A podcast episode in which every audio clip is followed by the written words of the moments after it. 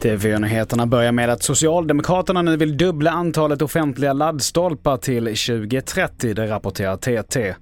Man vill också att det ska bli lättare för folk i lägenhet att få egna laddstolpar och finansminister Mikael Damberg säger att det krävs en klimatpolitik som funkar för vanligt folk i hela landet. Vidare till att Centerpartiet vill sänka elnätsavgifterna med minst 30 procent. Det är ett av förslagen som partiet nu presenterar för att få bukt med de höga elpriserna. Elnätsavgifterna har ju varit väldigt höga de senaste åren eh, och eh, vi behöver ju elnätsavgifter för att bygga ut elnäten runt om i landet men man har ju nu nått sin maxkapacitet i att, i att bygga ut. Och därför tycker vi att det är rimligt att nu sänka elnätsavgifterna. Det kan göras tidigast eh, när det omförhandlas där nästa år men det är viktigt viktigt för att kunna sänka elpriserna.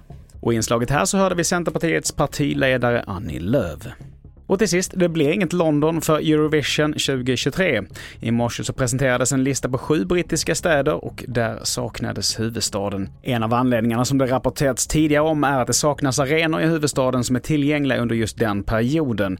Och den hetaste kandidaten nu, enligt spelbolagen, är att tävlingen kommer gå av stapeln i skotska Glasgow. Fler nyheter hittar du på tv4.se. Jag heter Mattias Nordgren.